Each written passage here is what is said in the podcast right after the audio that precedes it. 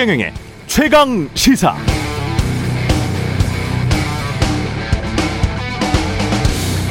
네, 지난 수십 년 동안 한국은 기업, 특히 대기업 소득이 GDP에서 차지하는 비중 꾸준히 늘었습니다. 가계 소득의 비중은 상대적으로 꾸준히 떨어졌습니다. 최근 맥킨지에서 나온 다른 선진국들의 지난 25년도 비슷합니다. 25년 동안 각국의 GDP에서 글로벌 대기업들이 차지하는 비중은 OECD 전체가 다 늘었는데요. 특히 영국, 한국, 미국, 독일, 프랑스, 일본 순으로 OECD 나머지 국가들보다 더 크게 글로벌 대기업들의 비중이 늘었습니다. 이들 나라에서 특히 더 소수의 기업, 개인들에게 부가 집중됐다는 것을 의미하죠. 그런데 참으로 이상한 것은 말입니다. 이렇게 한국에서도 대기업은 글로벌 대기업이 됐고 부자는 더 거부가 됐음에도 여전히 많은 사람들, 다수의 언론은 자산 상위 계층들의 종부세, 재산세 감면안에 사뭇 긍정적이고 더 나아가 여전히 이재용을 사면해야 한국 경제가 살아난다고 말하고 있습니다. 법인세를 인하해야 경제가 활력을 되찾는다고 믿는 사람들도 여전히 많죠. 지금도 대기업은 부자고 가게는 가난한데 대기업 세금을 더 깎아줘야 모두가 더 잘 산다니, 이건 공정한 생각일까요? 마침 내년 대선의 화두가 공정이라죠. 정치인들의 공정한 해법이 궁금합니다.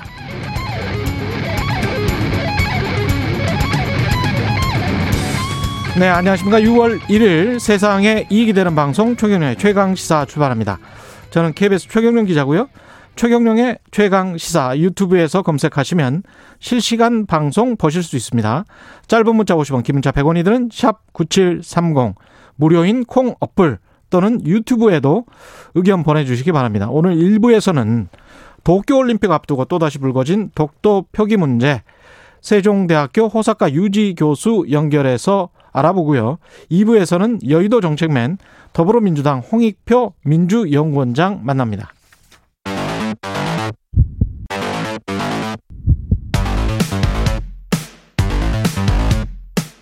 오늘 아침 가장 뜨거운 뉴스 언박싱. 네, 뉴스 언박싱 시작합니다. 민동기 기자, 김민하 시사평론가 나와있습니다. 안녕하십니까? 안녕하십니까? 예, 오늘 할 이야기가 많네요. 예, 백신 접종자 굉장히 지금 많이 늘고 있습니다. 그 오늘부터 백신 1차 접종을 마친 분들은요, 예, 인원 제한에 상관없이 직계 가족을 자유롭게 만날 수가 있습니다. 오늘부터, 예, 6월 1일부터. 그리고 노인복지시설에서 뭐 각종 그 마스크 쓰고 할 수 있는 프로그램 있지 않습니까? 예. 이것도 재개가 되고요. 2차 접종까지 마친 분들은 노인복지시설에서 음식 섭취까지 가능합니다.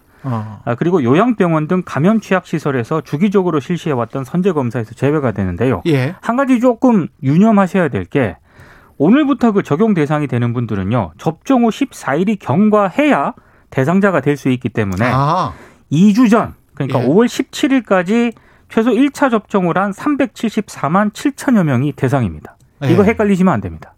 게다가 이제 접종을 했다고 하더라도 한동안은 마스크를 실내에서는 꼭 쓰고 계시는 게 맞습니다. 그렇죠. 예. 그게 이제 바람직하고요. 그리고 그 말씀하신 마스크와 관련돼서도 그 마스크와 관련된 여러 가지 이제 방역 지침을 또 풀어주는 것은 이후에 예정돼 있기 때문에, 그렇습니다, 지금 이렇게 방심하면 안 되고, 예, 그리고 7월부터는 아마 사회적 거리두기 조정이나 이런 것들도 이제 예정이 돼 있습니다. 그래서 지금 여러 가지 논란도 있고 백신에 대한 어떤 신뢰도나 이런 것들이 충분히 뭐 이렇게 확보가 안 됐다는 뭐 여러 가지 뭐 평가도 있었습니다만, 그렇죠, 어쨌든 일상 회복을 향해서는 계속해서, 예, 이제 한 걸음씩 나아가고 있는 것은 분명한 사실이다, 이렇게 보이는 거죠. 우리 언론이 백신 접종률만 가지고 계속 최근에 이야기를 해왔는데, 네, 여전히 미국의 확진자 수, 사망자 수를 유심히 살펴보시면 마스크가 얼마나 중요한지 알 수 있어요. 그렇죠. 우리랑 인구 대비 비교해도 여전히 미국이 훨씬 많아요. 네. 예.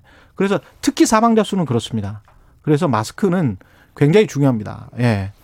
그러니까 백신을 접종했다고 해서 이게 백신을 접종 안 했을 때랑 했을 때랑 비교했을 때 확실히 백신 접종 이익이 훨씬 큰 건 사실인데 예. 그렇다고 해서 바이러스의 감염이 아예 안 된다거나 그렇죠. 그리고 이 바이러스를 남에게 옮길 가능성이 전혀 없어진다. 이건 아니거든요. 예를 그렇죠. 들면 돌파 감염이라든가 예. 이런 사례도 있고 예. 다만 이제 백신을 맞았을 때는 좀 더 바이러스에 인한 피해를 이제 나에게 줄일 수 있고 중증으로 그렇죠. 넘어가는 확률을 줄일 수 있고 또 다른 사람에게 전파시키는 확률도 네, 그것도 그렇죠. 훨씬 줄일 수 있기 때문에 예. 백신 이익이라고 하는 거지만 어쨌든 보다 완벽한 방역을 위해서는 말씀하신 대로 마스크 착용은 계속 하는 게 좋을 것 같습니다.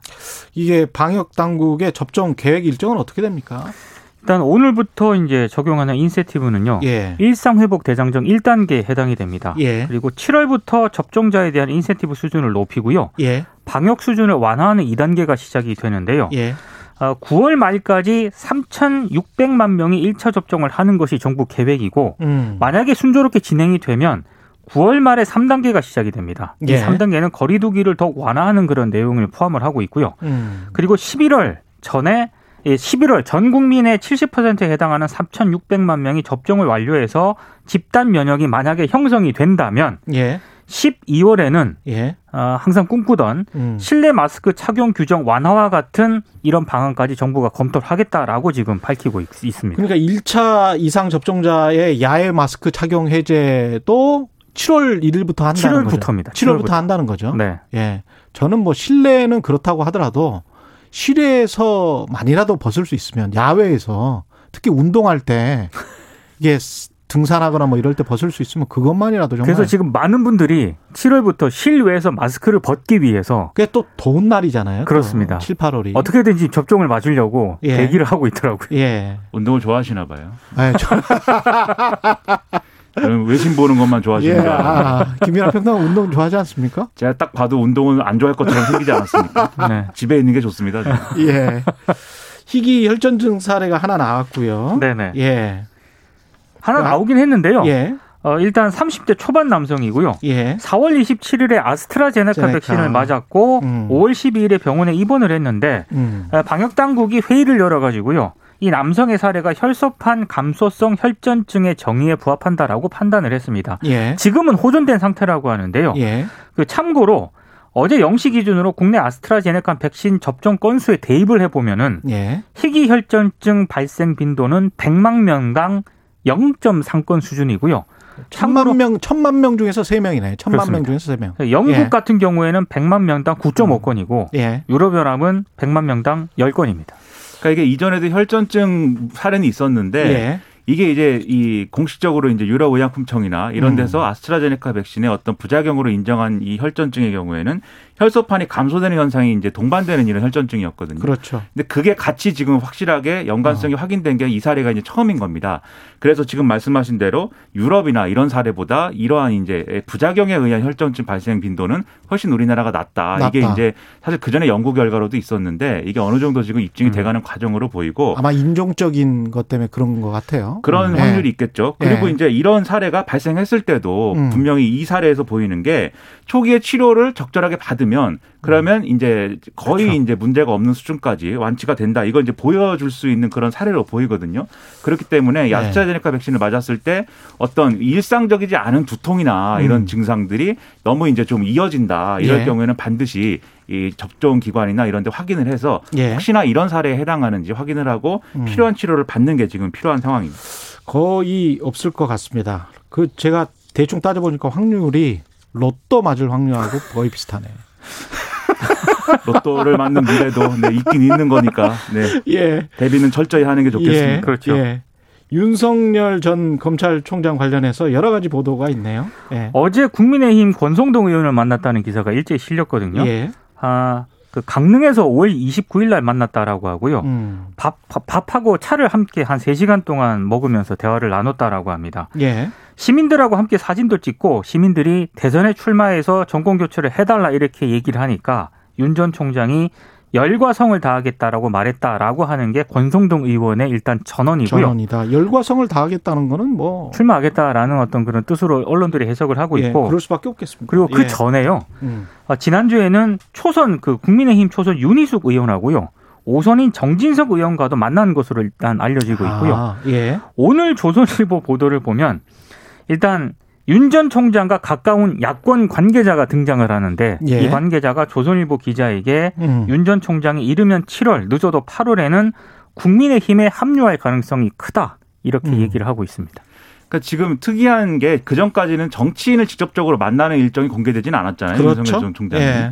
근데 지금 강릉에 당당히 가서 권성동 의원을 이제 만나고 특히 이제 권성동 의원은 본인이 이제 과거부터 이제 알고 지낸 친구 사이다 이렇게 네. 주장을 했지만 사실 과연 그런 것인지는 뭐 사실 모를 일이죠. 왜냐하면 이 윤석열 전 총장이 뭐 강릉을 굳이 간 것은 외조모의 뭐 산소가에 성묘를 하기 위해서다 이렇게 얘기를 하고 있거든요. 예. 그러니까 이 외갓집이 강릉이라는 거죠. 예. 근데 우리가 일반적으로 외갓집에 그 같은 동네에 있는 뭐 같은 학교를 다닌 것도 아닌 어떠한 권시성의 어떠한 사람을 예. 뭐 이렇게 뭐 어렸을 때부터 알았다 뭐 이거는 좀 예. 얼마나 가능성이 있는 것인가 좀 의문이지 않습니까? 아니, 두 사람 다 뭐 검사 출신이고 뭐 그렇죠. 네. 검사일 때 예. 알았을 예. 수는 있겠죠. 우리가 그리고 친구의 개념이 좀 달라요. 정치인들은 친구의 개념이 넓고 저 같은 사람은 친구의 개념이 아주 좁아요.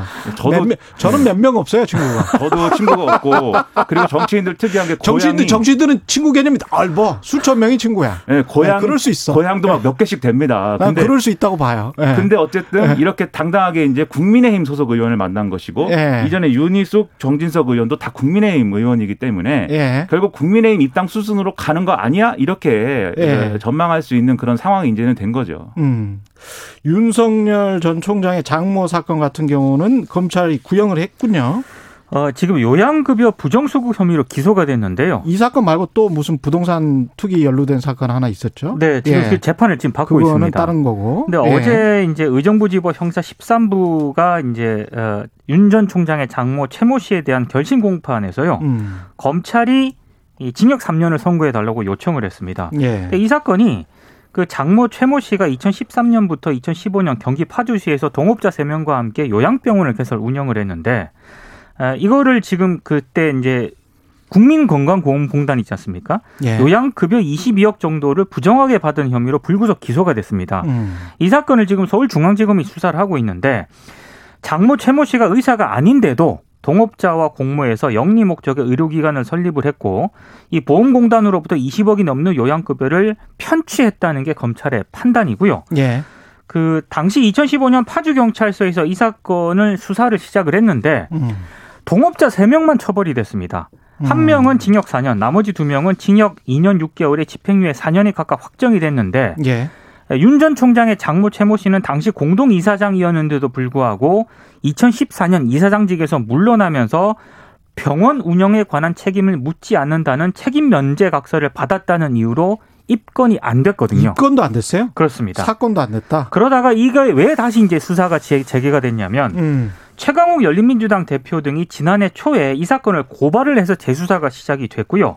당시 이제 검찰이 면제각서를 작성했다 하더라도 범죄 성립 여부에는 영향을 미치기 어렵다고 보고 이 최모 씨를 기소를 한 그런 상황이었습니다. 그러니까 이게 전형적인 뭐 사무장 병원 또는 뭐 이런 문제인데 그렇죠. 이런 뭐 의료 관련된 어떤 자격이 없는 사람이 병원을 사실상 이렇게 인수하거나 뭐 만들어서 그래서 건보로부터 이제 부정수급 받은 그렇죠. 거죠. 그렇죠. 예. 이 병원이 그러면 이제 문제가 있는 병원이기 때문에 요양급여 수급이 이제 부정한 수급이 되는 것인데 근데 이게 이 과정에서 일어난 이제 여러 가지 일련의 사건 일들을 보면은 사실은 윤석열 전 총장의 장모가 병원 운영에 이제 영향을 미쳤다라고 검찰은 보는 거고 그 근거 중에 하나가 이 여기에 대해서 이제 병원 건물 인수 작업을 하기 위해서 부동산 담보로 잡히고 이제 돈을 대출받고 이걸 집어넣고 그리고 본인의 관계자를 또 요양병원에 근무하게 하고 병원 운영 상황을 보고받고 이런 것들이 진행이 됐다는 거거든요. 예. 사위를 이제 그렇죠. 예. 그렇기 때문에 이 책임 면제 자기가 물러나면서 책임 면제각서라는 거 하나를 그냥 작성한 다음에 이제 나는 이 사람과 관계가 없다 이렇게 이제 문제를 정리한 것은 이제 믿을 수가 없다 이런 건데 우리가 상식에 비춰봐서도 예. 상당한 의문이 나. 그런 사건이면 분명하죠. 다만 이제 윤석열 전 총장 장모 측은 이렇게 주장을 했다고 합니다. 이거는 병원 개설할 때 돈을 꺼준 것뿐이고 예. 돈을 받을 심정으로 병원에 관심을 둔 것뿐이지 운영에 관여하지 않았다. 그리고 이전에 이제 수사에서 그렇게 이제 입건이 안 됐는데 새로운 증거가 나오지 않았음에도 서울중앙지검이 기소한 것은 이제 부당하다 뭐 이런 주장을 하고 있다고 합니다. 우리가 뭐 연좌제가 아니기 때문에 윤석열 전 총장의 장모의 뭐 유무죄에 따라서 윤 전 총장의 어떤 정치적인 뭐랄까요 능력이랄지 도덕성이랄지 이런 거를 직접적으로 잣대를 들이댈 수는 없다고 보는데 네. 제가 보는 건 2015년 파주경찰서에서 수사가 시작됐는데 동업자 3명만 처벌하고 이분은 입건되지 않았다는 거잖아요. 아예 입건조차 안 됐죠. 예, 그러면 그때 당시에 혹시 어떤 네. 누군가가 연루돼서 뭔가 외압이 있었다든가 그것과 관련된 어떤 물음표 질문은 언론으로부터 당연히 나와야 될 것 같은데 네. 그 질문이 연이어서 이렇게 나오지 않는다는 게 좀 이상하긴 하네요. 예, 보통 다른 사건이면 기자들이라면 이 질문을 안 할 수가 없습니다. 그리고 예. 참고로 이 장모 최모 씨는요. 통장 잔고 증명서를 위조한 혐의로도 지금 재판을 받고 있고요. 예. 아파트 건설 시행 사업을 하면서 농지법을 위반했다는 의혹 등도 지금 받고 있는 상황입니다. 예. 언론이 말씀하신 그 질문을 안 하는 건 아니라 예. 일부 언론들이 이제 예. 그런 질문에 언론만? 대해서는 외면하고 있는 것이고 예. 지금 말씀하신 이제 농지법 위반이라든가 뭐 이런 것들도 사실은 언론 보도로 이제 확인된 부분이 있기 때문에 예. 또 이 이후에 이제 그러면 이런 사건에 대해서 언론이 어떻게 평가하느냐 이런 것들을 또 면밀하게 우리가 봐야 되겠죠. 조국의 시간인가요? 회고록. 네. 네. 예. 여기에서 어떤 내용이 나왔다는 게 조금씩 나오고 있네요. 그 오늘부터 이제 예. 어제 일부 뭐 서점에 책이 깔렸고요. 오늘부터 이제 정식으로 이제 책이 판매가 되는데 일부 기자들이 이 책을 열심히 읽었던 것 같습니다. 그래서 오늘 지면에 좀 소개가 됐던데 예. 문재인 정부 출범 직후인 2017년 5월에요. 윤석열 전 총장을 서울중앙지검으로 문재인 정부가 발탁을 하지 않습니까? 예. 그때 청와대 안팎에서는 이견이 없었다라고 합니다. 그때 윤 전 총장은 촛불혁명의 대의에 부응하는 영웅으로 인식이 됐다라고 조국 전 장관이 이 책에서 쓰고 있고요. 예. 다만 검찰총장에 임명을 할 때 반대 의견이 굉장히 많았다라고 해요. 뭐 더불어민주당 법사위 소속 의원들하고 여러 가지 이제 법조인 출신 국회의원들이 대다수 반대를 했다고 하는데 이유는 뼛속까지 검찰주의자다, 특수부 지상주의자다, 정치적 야심이 있다. 이런 평가 때문에 상당히 반대를 했다라고 하고 조국 전 장관도 반대 입장이었던 것으로 일단 쓰고 있습니다. 그리고 이제 민정수석이었지 않습니까? 문재인 대통령에게 찬반 의견을 모두 보고했다라고 설명을 하고 있고요. 예. 한 가지 좀 특징적인 거는 윤 전 총장이 검찰총장에 취임한 직후에 한동훈 검사장을 자신의 후임인 서울중앙지검장에 임명해달라고 요청을 했다는 겁니다. 이걸 조국 전 장관이 회고록에 언급을 하고 있는데요. 예. 조국 전 장관은 단호히 거절했다. 솔직히 어이가 없었다라고 쓰고 있습니다. 그러니까 이 책을 이제 써서 본인이 이제 여러 가지 억울함이라든가 이런 것들을 이제 주장하는 측면 그리고 그 당시의 상황이 어떠했는가에 대한 뭐 사실관계 정리의 차원 이런 것들이 있겠습니다만 정치적으로 이 책의 결론은 예, 지금까지 이제 보도된 걸 종합하면 윤석열 전 검찰총장의 이제 정치적인 어떤 그런 행보에 대한 결론적으로 얘기하면 비판인 거거든요. 그런 행보를 해서는 안 된다 결론적으로 네. 이 얘기를 지금 하는 것인데 결국 이제 그러면 이렇게 이게 어쨌든 정치적인 어떤 현안이 돼 있기 때문에 더불어민주당이 또 여기에 대해서 뭔가 입장 표명을 하지 않을 수가 없는 상황이 됐다라는 게 일반적인 평가인 것 같아요. 그래서 그렇죠? 송영길 네. 대표가 내일 또 나름대로 네. 이러한 그동안의 어떤 민심 청취 뭐 이런 프로젝트 이런 것들을 통해서 한 결과 이런 것들을 그동안의 어떤 행보의 반성 이런 것들을 같이 곁들여서 이제 발표할 예정인데 이 책에 대한 입장 또는 조국 전 장관 문제에 대한 포괄적인 어떤 입장 이런 것들이 어떤 입장으로 나오는지에 대해서 상당히 관심이 모아지고 되게 있습니다. 재밌는 부분이 한 가지 있긴 예. 하더라고요. 만약 윤 전 총장이 대통령이 된다면 한동훈 검사장은 가지 못했던 자리 또는 그 이상의 자리로 가게 될 것이다. 조국 전 장관이 이렇게 쓰고 있습니다. 무슨 자리죠? 민정수석 제가 봤을 이야기인가? 때는 뭐 최소 검찰총장이나 공수처장이나 뭐 이런 거를 시사하는 바른 뭐. 얘기가 아닐까 싶습니다. 예. 네. 그때 되면 공수처는 또 없어질 수도 있죠. 뉴스 언박싱 민동기 기자 김민하 평론가였습니다. 고맙습니다. 고맙습니다. KBS 1라디오 최근에 최강시사 듣고 계신 지금 시각은 7시 39분입니다. 오늘 하루 이슈의 중심. 당신의 아침을 책임지는 직격 인터뷰. 여러분은 지금 KBS 1라디오 최경영의 최강시사와 함께하고 계십니다. 네, 도쿄올림픽 2달이 채 남지 않았는데 개최 여부와 관련해서도 설왕설래했지만 독도 표기 문제로 다시 한일 갈등이 벌어지는 그런 모양새입니다. 정치권을 중심으로 올림픽 보이콧 주장까지 나오고 있는데요. 예, 세종대학교 호사카 유지 교수님 연결돼 있습니다. 안녕하세요. 네, 안녕하십니까. 예, 그러니까 이게 독도가 마치 일본 땅인 것처럼 도쿄올림픽 조직위원회 홈페이지 이 지도에 표시가 돼 있다는 거죠. 조그맣게 점으로. 그렇죠? 예. 이곳은요, 제가 어제도 확인을 좀 했습니다. 예. 사실 어디에 있냐고 하면 성화 본성을 하지 않습니까, 일본이? 성화 본성. 균노. 어떤 식으로 성화 본성을 하느냐라는 균노를 그린 일본 약도 의 독도가 표시되어 있다. 이런 이야기인데요. 성화 봉송 경로 지도에 독도가 표시되어 있다. 예. 예, 그런 것입니다. 예. 네, 원래 아주 잘 보이게 표시되어 있었던 곳에 2019년 7월쯤에 한국정에서 강력한 항의를 했습니다. 이게 한번 문제가 됐었잖아요. 그죠? 예, 한번 문제가 돼 가지고요. 예. 그 이후에 맨눈으로는 볼 수 없게 만든 것입니다, 일본에서. 예. 근데 아주 조그만하게 표기는 했어요. 또. 예, 그게 보통 눈으로는 안 보이는데요. 예. 그러나 저도 어제 많이 해봤는데, 좀 5배 정도로 확대를 하면, 예, 희미하게 보입니다. 야. 예, 그러니까 이것은 굳이, 일본 쪽에서 일단 한국 쪽의 항의를 받아들인 것처럼 보였지만 사실상 독도에 대한 영유권 주장을 버리지 않았다. 이런 식으로 해석할 수가 있는데요. 어떻게 보면 조그맣게 표기한 게 오히려 더 빠져나가려고 하면서 의도적으로 집어넣었다라고 볼 수밖에 없네요. 예. 의도적인 아주 고식적인 수단을 좀 썼다. 그렇게 볼 수가 있고요. 예. 네. 그러나 일본의 영토 문제라는 것은 홋카이도 쪽에 러시아하고 남크릴리오도 문제가 있지 않습니까? 예. 그리고 또 남쪽에는 중국 대만하고 사이에 있는 센카쿠열도 조도 문제가 있지 않습니까? 예. 예, 이 부분은요, 뭐라 할까, 그러한 또 고식적인 수단도 쓰지 않고 그대로 아주 분명하게 표기하고 있습니다. 예. 예.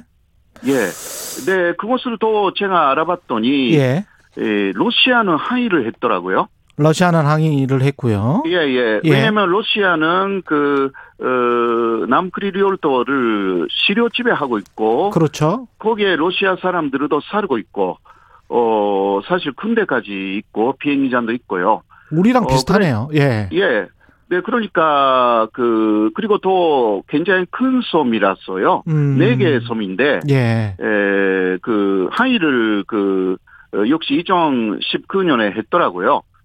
그러나 일본 정부가 독도에 대해서는 처음 보이지 않게, 그러니까 맨눈으로는 보이지 않게 항의는 했지 않습니까? 그러나 남크릴리오르도에 대해서 어떤 조치도 하지 않았습니다. 그랬군요. 어떤 처리도요. 예. 그래서 요새 러시아 쪽에서는 무엇을 하냐고 하면 거기 그나시리 섬이라고 가장 큰 섬이 있습니다. 예. 거기에 가서 올림픽에 출전 예정인 선수들이 합숙 훈련을 오히려 일부러 한다고 합니다. 그렇군요. 네, 그런 식으로 하고 있고요. 특히 사핑 경기가 있다고 하는데 사핑 경기 하는 선수들이 거기서 쭉 합숙 훈련, 그러니까 이거 바라는 식으로 하고 있고. 예. 그리고 또 남쪽에 있는 센카쿠열도 조도에 대해서는 중국하고 이게 대만이 또 영유권을 주장하고 있는데 항의를 하지 않았더라고요. 예. 이러한 차이가 있어서 일단 독도에 대해서는 이쪽의 항의가 강했기 때문에 일본은 어느 정도의 처리를 했지만 그러나 자신들의 독도 영유권 주장을 조례하지 않았다. 이런 내용이 확실하다라고 할 수가 있습니다. 그러니까 우리 정부가 항의했지만 철회는 하지 않고 아주 조그맣게 그렇게 처리하는 것으로. 그리고 보통 사람들은 볼 수 없어요. 그거는 사실입니다. 제가 먼저 제 노트북으로 했는데 노트북으로서는 그 아무리 확대해도 보이지 않았고요. 아, 그렇군요. 예, 그 다음에 데스크탑으로 했더니, 예, 역시 그 확대하면 좀 희미하게. 그러니까 아까 이야기한 그 생각율도 보다는 훨씬 희미했어요. 아하. 이게 보통 사람들이 보면 거기에 솜이 있는지 없는지, 독도라는 솜이 거기에 있다라는 거 알고 있는 사람이 보면 이해가 되는데, 안 그럴 경우는 전혀 그게 눈에 들어오지 않습니다, 사실. 이게 그 현실입니다. 제가 이야기한 것은, 일본이 그러한 독도 용역고추장을 철회하지 않았다라는 것은 사실이지만, 그러나, 보통 사람들은 그 거의 볼 수 없다라는 것도 사실이다. 라는 그 이야기를 말씀드리는 것입니다. 그러니까 저희 일을 보면 그때 한국의 항의에도 그러하지 않았다라는 역사를 남길 수 있죠. 그렇죠. 그러니까 굉장히 그 뭐라 할까 안 좋은 방법으로 특히 이 평창 올림픽 때는 아시다시피 그 거기 한반도기에 독도가 있었기 때문에 그것을 그 일본 쪽에서 당시는 그 스가 관방 장관이었거든요. 스가 관방 장관이 강력하게 항의를 했어요.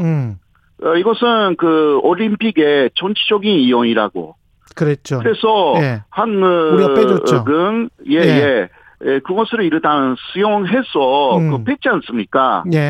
그런데 그 스가 관방 장관이 이번에 그 수상이 된 이후에는 다른 그 의도를 갖고 아주 불공평하게 이러한 행위를 하고 있다라는 것 자체가 상당히 그 한국으로서는 불쾌하고요. 그러니까 조금 이 부분에 대해서는 여러 가지 움직임이 나와 있습니다만은 일본 쪽에 현재까지 해왔던 이러한 부분에 대해서 어떻게 하는지는 좀 그 신중하게 생각해야 된다. 저는 그렇게 생각합니다. 예, 교수님 그 IOC 같은 경우에 독도를 이제 분쟁 지역으로 간주하고 분쟁 지역으로 간주한다는 거는 이것과 관련해서 정치적인 이슈가 있기 때문에. 아무것도 표기하지 말라. 원래 이게 원칙이잖아요, IOC에. 그게 원칙이죠. 그렇죠. 그러면 이제 이거는 IOC의 어떤 룰도 위반을 한 거거든요, 일본이. 예, 맞습니다. 그리고 IOC도 지금 그 두 나라가 알아서 하라라는 태도라고 그렇게 보도가 됐거든요. 그거는 수수방관이죠, IOC에. 예, 그거는 그 상당히 이해할 수 없는 또 IOC의 태도라고 할 수밖에 없고 일본하고 사이에 어떤 미리학이 있는지 의심이 되는 부분이라고 할 수밖에 없습니다. 그렇기 때문에 이거 IOC에 대해서도 한국 정부가 항의를 해야 되는 것이 아닌가. 저는 그렇게 강력하게 그쪽에 이야기를 해야 되는데 왜냐하면 평창 올림픽 때도 평창 올림픽 때는 우리가 연보를 했을 때 같은 IOC이거든요. 이게 그 말이 안 되는 것입니다. 그 IOC 입장에서는 아마 모르겠습니다만 공식 후원사 올림픽 공식 후원사가 일본 기업들이 우리보다 좀 많잖아요. 예, 그래도 한국에서도 삼성이라든가 아주 큰 그 기업이 공식 스폰서입니다. 근데 그래서 한국은 절대 무시할 수가 없을 텐데요. 여러 가지 생각을 IOC도 하는가 본데 이걸 우리는 어떻게 비판을 하고 어떻게 항의를 해야 여러 차례 이것과 관련해서는 우리가 항의를 했는데 지금 먼저 그러니까 이러한 현실이 있다라는 것을 정확하게 IOC에게 알려야 하는 것 같습니다. IOC도 IOC에 알려야 한다. 사실 그 독도가 어디에 있는지 모르는 사람들이에요. 그 사람들은 그렇죠. 주로 백인들 위주니까. 그러니까 IOC도 일본 쪽에 이것은 좀 양보해야 되는지 하지 않겠냐라는 이야기를 했을 가능성은 충분히 있거든요. 그렇기 때문에 좀 안 보이게 한 거죠. 사실 보통 사람들의 눈으로는. 그래도 남겼다라는 데 문제가 있기 때문에 IOC에게 이러한 그 이야기를 정확하게 그러니까 지금까지 제가 이야기한 내용을 말씀하신 분이 한 사람도 없어요. 예. 그러니까 다 독도가 표시되어 있다. 예. 이런 이야기인데, 그러니까 정확하게 제가 이야기한 내용을 인지하고 반대하신 분들이 얼마나 있는지 저는 약간 의심스럽거든요. 그러니까 예를 들면 대권 주자 중에서도 어떤 이야기도 안 하시는 분들도 좀 있잖아요.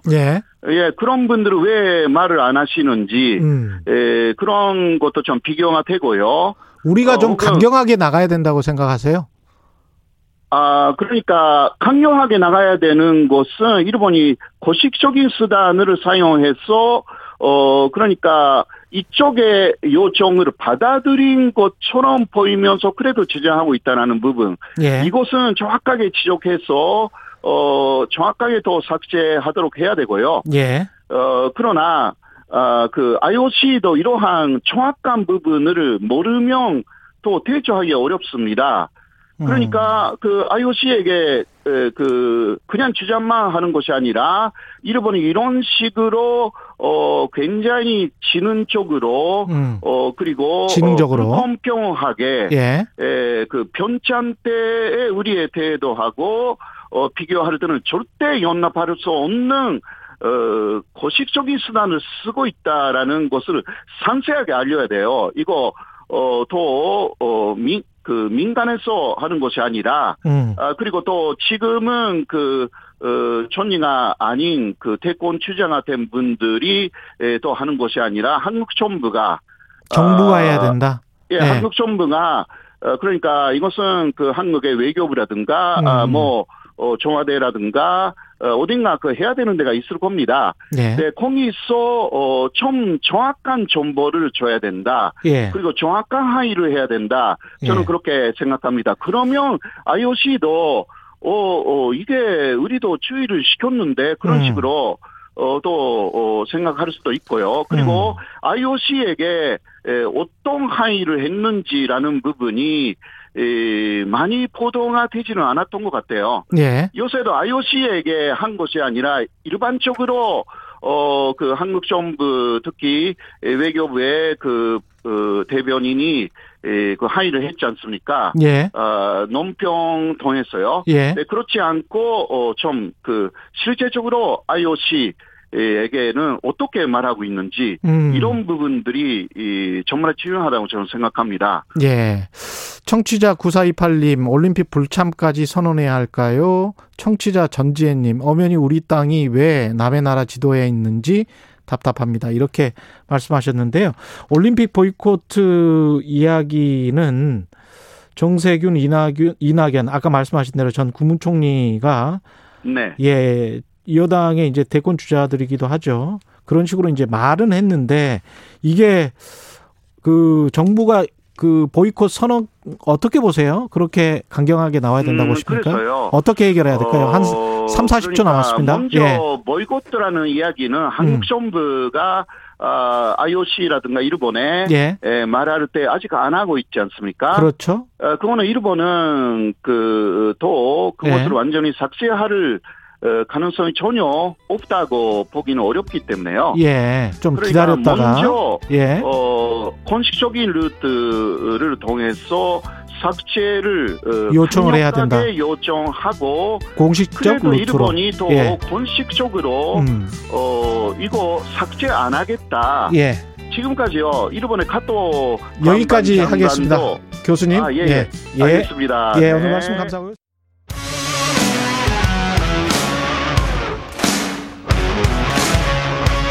오늘 하루 이슈의 중심 최경영의 최강시사. 라디오정보센터 뉴스입니다. 오늘부터 코로나19 백신을 한 번이라도 맞은 사람은 직계 가족 모임에 인원 제한 없이 참석할 수 있습니다. 미국이 제공하는 코로나19 얀센 백신 101만여 명분에 대한 접종 예약 신청이 오늘 0시부터 시작됐습니다. 국내 코로나19 백신 접종이 점차 속도를 내는 가운데 이번 주부터는 아스트라제네카, 화이자에 이어 얀센과 모더나 백신까지 더해져 4종의 라인업이 구성됩니다. 신임 김오수 검찰총장이 오늘 제44대 검찰총장으로 임기를 시작합니다. 미국 국무부는 북한이 한미 미사일 지침 해제를 놓고 미국을 비판한 데 대해 직접적 대응 대신 외교를 통한 북핵 문제 해결 의지를 강조했습니다. 지금까지 라디오 정보센터 뉴스 아나운서 정은승이었습니다. 정책 브레인이 최강 시사에 떴다. 여의도 정책맨. 네, 매주 화요일 여당 최고의 정책 브레인 더불어민주당 홍익표 민주연구원장으로부터 전국의 뜨거운 현안과 정책에 대한 여당의 고민 들어보는 시간입니다. 여의도 정책맨. 오늘도 더불어민주당 홍익표 민주연구원장 나오셨습니다. 안녕하십니까? 네, 안녕하세요. 네, 최경룡의 최강 시사 유튜브에 검색 하시면 실시간 방송 보실 수 있고요. 스마트폰 콩으로 보내시면 무료입니다. 문자 참여는 짧은 문자 50원, 긴 문자 100원이 드는 샵 9730 무료인 콩 어플에도 의견 보내주시기 바랍니다. 김오수 검찰총장과 관련해서는 여당 단독으로 인사청문 보고서가 채택이 됐고 대통령이 제가했군요. 네. 예. 그렇습니다. 그러면 뭐 오늘부터 임기 시작되는 것이고 바로 시작되는 거죠. 야당은 의회 독재 정치의 정수를 보여줬다 이렇게 반발하고 있습니다. 한 가지 좀 물어볼게요. 예. 저도 궁금한 게 이번에 김오수 후보자 같은 경우에는 사실은 인사청문회 과정에서 거의 문제 제기가 특별한 게 없었습니다. 정치적 중립성 가지고 이제 문제 제기를 했고 정관예우 가지고 문제 제기를 했고 이 두 가지였죠. 예. 예. 뭐 근데 정관예우도 소위 얘기해서 전전직 과거 검찰 출신들 인사에 비해서 그 정도가 크지 않았고요. 예. 그래서 크게 그 자체도 논란이 안 됐고. 예. 그다음에 정치적 중립성 문제는 뭐 그냥 저는 정치 공세라고 보고 검찰 내부에서 김오수 씨에 대한 평가는 그렇게 어떤 치우쳐 있거나 그렇게 인사로 보이지 않는다는 거죠. 예. 그리고 청문회를 했으면 그럼 처음처럼 청문회를 거부하든가 야당이 저희도 야당 때 여러 차례 인사청문회도 하고 부적격 인사라는 의견을 냈지만 인사청문회를 하면 인사청문회 결과 보고서를 채택하는 거는 야당의 권리가 아니라 그건 책무입니다. 국회의 책무입니다. 예. 그럼 아예 처음부터 인사청문회를 거부하거나요. 근데 인사청문회를 해놓고 보통 우리가 저도 야당 때 어떻게 했냐면 청문 결과 보고서가 이렇게 들어갑니다. 네. 적격과 부적격 사유가 들어가요. 병기합니다. 예. 그렇게 해서 그럼에도 불구하고 부적격 사유가 있음에도 불구하고 임명을 하는 것은 임명권자인 대통령의 정치적 부담을 갖게 되는 거죠. 그렇죠. 그런데 지금 최근에 국민의힘이 야당이 되고 나서의 반복적인 행태는 국회가 당연히 해야 할 걸 안 하면서 그것을 여당과 대통령의 뭐 국회 무시라고 얘기하는데 강행이라고 이야기하고 그러니까 이 청문 보고서 채택 자체를 안 하겠다는 거죠. 그러면 차라리 인사청문회 안 하는 것도 맞죠. 인사청문회는 하고 청문 보고서는 채택하지 않겠다. 이거는 저희가 야당 때는 그렇게 하지는 않았어요. 근데 이제 국민들이 보기에는 그런 식의 뭐라고 할까요? 이제 홍 의원님은 프레임이라고 할 수가 있겠는데 그 프레임이 그렇게 해서 협치 안 한다. 그래서 정치가 망가지고 있다. 야당 말을 좀 들어야지. 이 프레임이 제법 잘 먹힌단 말이죠. 제가 정권 초기에 뭐 다들 정권 초기에 청와대와 대통령 힘이 제일 셀 때 아니겠습니까? 예. 제가 산업이 여당 간사인데 장관 후보자를 부적격 처리했어요. 저도요. 야당이 하는데 막질 않았죠. 예. 제가 보기에는 저희도 할 건 합니다. 그러나 그때도 제가 그때 야당한테 자꾸 설득한 건 그 다음에 이제 또 다른 후보자가 왔는데. 아니 청문 보고서를 우리는 부적격으로 그 당시에 당신들이 채택했으면 새로운 사람이 왔으면 적격 부적격이든 채택을 해야 될 거 아니냐 하는데 청문 보고서 자체 채택을 안 하려고 하는 건 좀 잘못됐다는 얘기입니다. 그러면 야당이 국민의힘이 처음부터 청문 보고서 채택을 안 하려는 목적이죠. 안 하려고 했었다. 네. 예. 그러니까 들어만 와서 정치 공세만 하고요. 정치 공세만 하려고 했었다. 네. 아니, 그럼 우리도 옛날에 그런 경우는 아예 청문회 자체를 거부하려고 한 적이 있었습니다. 그럼 되게 낙마하는 경우가요. 예. 청문회 가기 전에 국민 여론에 못 견뎌서 낙마합니다. 아예 청문회 자체가 열리지 않는 경우가 대부분이었죠. 그렇죠. 네. 예. 근데 지금 그런 경우가 아니라 청문회는 다 해놓고 청문 보고서 채택을 안 하고 있는 거죠. 예.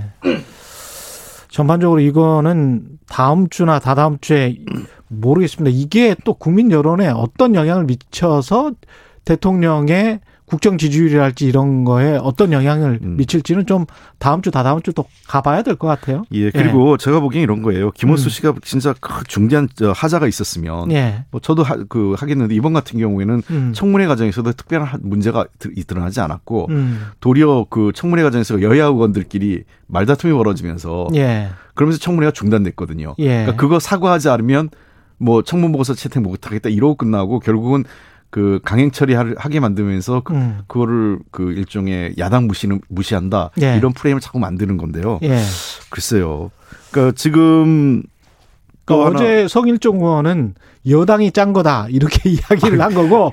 그러니까 일종의 이제 그 무산시키기 위해서 여당이 짠 거다 이렇게 이야기하는 거고 홍익표 의원님은 그 야당이 짠 거다. 아니 야당이 짠 게 아니라 여야 간에 그 예. 저 일종의 말싸움이 벌어진 거죠. 이런 예. 이런저런 이유로요. 예. 그러니까 야당에서는 먼저 우리 당 그 법사위원회 그 관련된 문제 제기를 한 거고요. 그러니까 PPT에 띄웠어요. 이미 야당 의원이 먼저 그렇게 제기를 한 거죠. 예. 그러니까 여당 의원도 자기와 관련된 거니까 또 맞대응을 한 겁니다. 그래서 서로 하니까 이제 그 문제 야당 의원이 얘기할 때 우리 당 의원이 가만히 있었던 건데 예. 우리 당 의원이 하니까 야당에서 펄쩍 뛰면서 파탄이 난 건데 아. 그러니까 청문회 과정에서 그건 여야 간의 정책 입장으로 싸움이 난 건데 예. 그거를 후보자의 인사청문 결과서 채택 문제로 가는 거는 적절치 않죠. 예.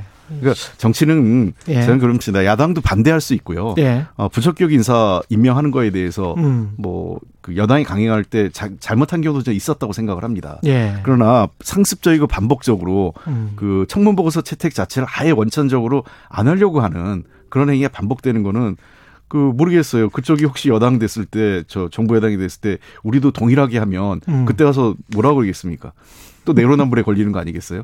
청문회를 예. 청문회답게 해야지 자꾸 이렇게 정치 공세를 말면 안 된다고 생각합니다. 예.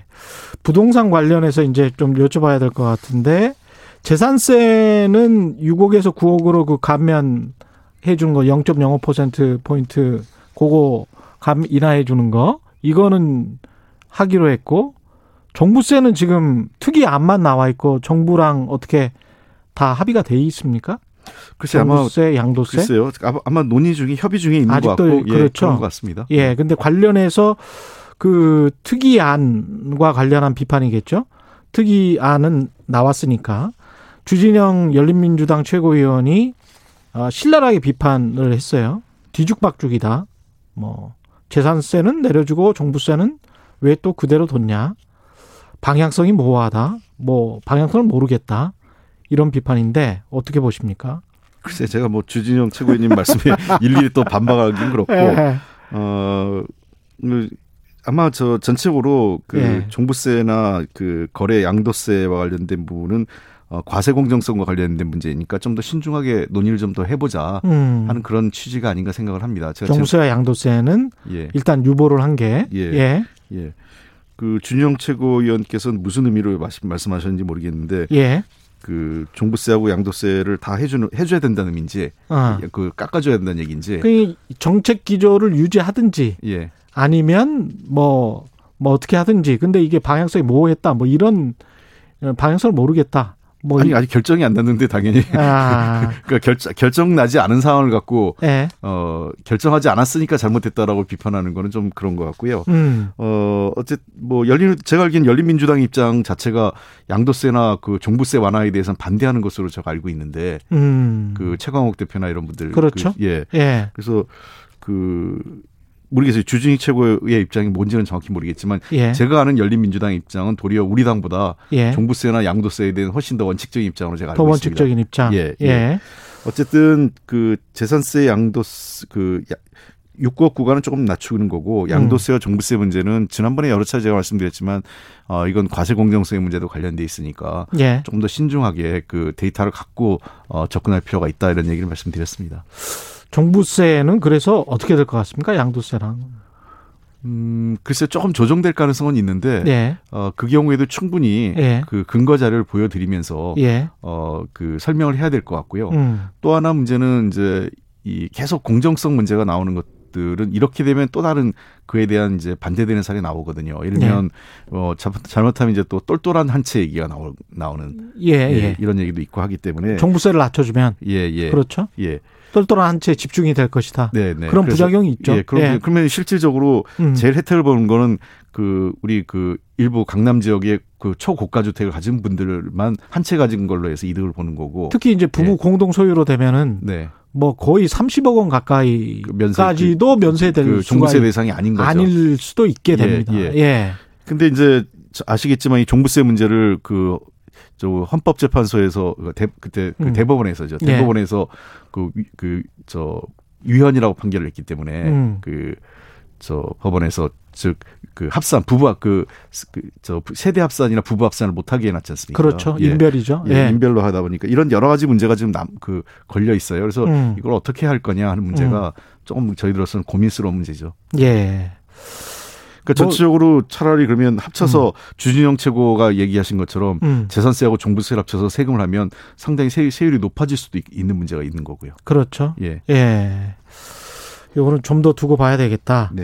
무주택자 LTV, 론투밸류죠. 그러니까 뭐 주택 가격 대비해서 대출 받는 건데 그걸 이제 40% 완화해 주겠다. 그리고 하지만 이제 DSR은 그대로 남아 있단 말이죠. 자기 전체 소득 따졌을 때 원리금 상환. 이거는 남아 있기 때문에 사실은 LTV를 높여 줬다고 그러더라도 DSR 때문에 그렇게 많은 대출은 받지는 못하는 그런 상황인 거죠, 지금.